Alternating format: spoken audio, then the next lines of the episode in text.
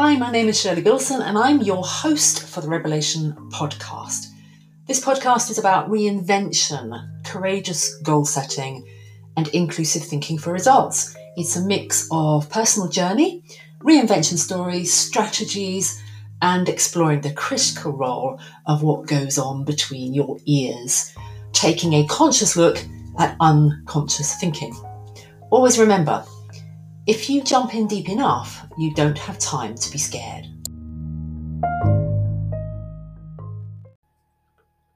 Good morning, podcast listeners. I confess, I am doing this episode as a way of avoiding doing work on my book. And it's coming to that crunch point of you really have to get on with this. And I'm looking at a reworked plan which I, have written half the book. Okay, so I've written the first half. It's not like I've done nothing. I've written the first half. And by the way, in case you're thinking, what book? What are you What are you talking about? Uh, the book is about mental health leadership in secondary schools in the UK, and it's been a burning issue for me for a very, very, very long time. And I've been gifted this opportunity. Okay, I made a proposal, and I, and I, I won the opportunity to be able to do this. So it's great. It's great, isn't it? Great.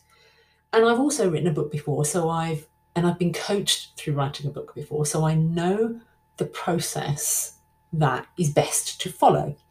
And one of the things that you I was taught to do was map out a, a kind of spider diagram stroke mind map of of each of the chapters and all the the key points within the chapters so that you can then easily you kind of pick up your spider diagram or call it what you will and you just work through each one and you don't stop until you've worked through them all.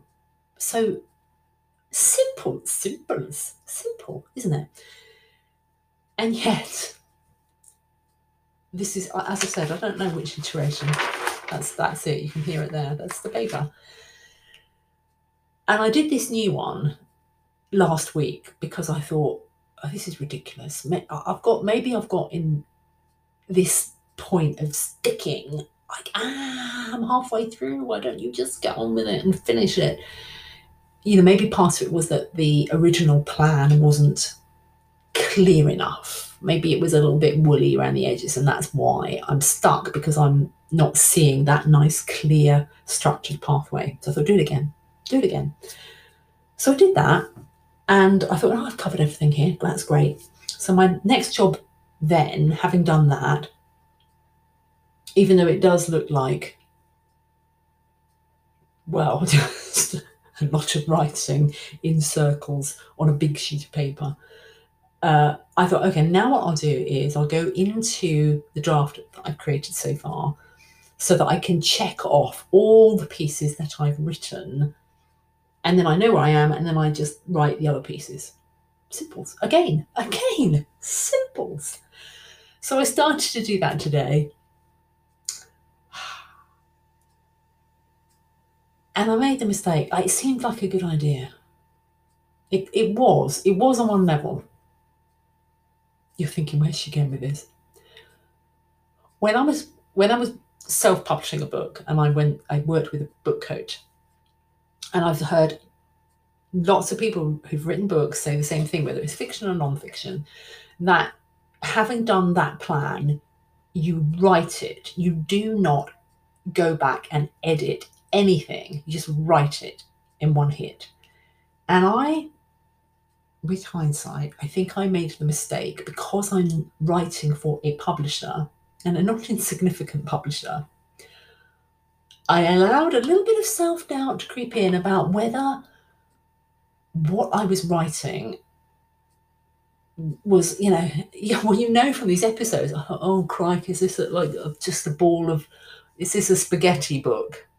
We, uh, you're becoming familiar with my spaghetti brain, my spaghetti podcast of my brain where I've just pulled the wires out and, and it's going all over the place.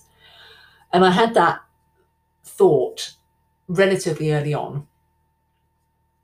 And I thought, look, the best way to do this is it's, and it, it probably was. I will probably look back and go, no, it was the best thing to do. But what I did, this is months and months and months and months ago, I thought, oh, look, I've got editors, for goodness sake, that's what they're there for. Why don't I just send it to my editor and get some feedback? Which I did. And for a time, it was great because I realized I was on the right page. They were happy with the, the direction it was taking. And they, because they're, that's their job, they'd edited the draft beautifully. And I don't mean, like I always used to think, what does an editor do? Do they rewrite what you've written? I wish. no, they put loads of comments down the sides about, you know, something you, oh, what does this mean? Or uh, stuff like that, you know. So it's a bit like a teacher marking your work. They write uh, comments in the margins. But you know, it was it was it was pretty good, and I thought, oh, great, I'll work through that. Well, then of course, what happened was I started working through the editor comments based on the fact that I've sent them a partial work. It's like nowhere near finished. I sent them part of the work. So I haven't done what the book coach would tell me to do, as in, I haven't completed the whole thing because I panicked slightly about, oh, but what if it's going in the wrong direction? I need to know now rather than later. So I then spent a lot of time going through the edits, and there is now a beautifully written and referenced and laid out third of a book. And now I look at my diagram and I think, well, it's, it's like it's not fitting. I've kind of written it differently because I've written it according to the edits that were suggested, which means I've incorporated bits that I originally thought would be in different chapters. They're in the first chapter. And now I'm thinking, ah, ah. And now I'm thinking, okay, I've just got to do chapter. But part of me is thinking, right, do a chapter by chapter plan. So each piece of paper has its own chapter plan instead of the whole book on one big piece of paper, which sounds like a good idea. And it might be, it probably is. And then once I've done that, I will need to simply crash out words and not refer to the original work that has that I have edited, that has been reviewed. And I know that when it then goes to the editor, it will read like two different books probably. But I think that's what I'm going to have to do. Uh, so thank you for being my sounding board. I need I needed to say this out loud. Thank you, podcast listeners, for letting me share this with you.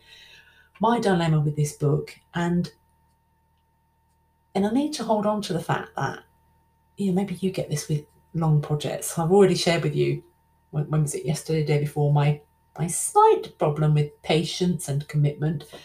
So writing a book is a bit of a long haul for me. And, and it isn't interesting. I'm halfway through and it's that whole, oh, how do I pick this back up again? But,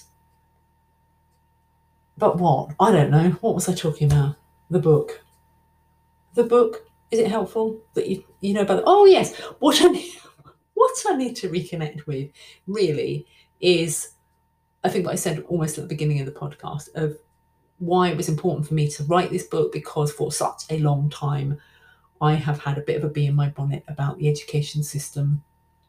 And it, mental health plays a big part in that now and it, it's my routine to kind of have my say that a lot of people will disagree with and go, who the hell is she and what does she think? And that's ridiculous and that will never happen and all of that stuff. But if we don't stand up and say, if we're given an opportunity, as I've been given, to have our say and for it to go into the lion's den, if you like. It's like always like the Trojan horse. I feel like that's what my book will be, the Trojan horse that it'll be taking into the schools and and head teachers will be reading it and then, perhaps wishing they hadn't.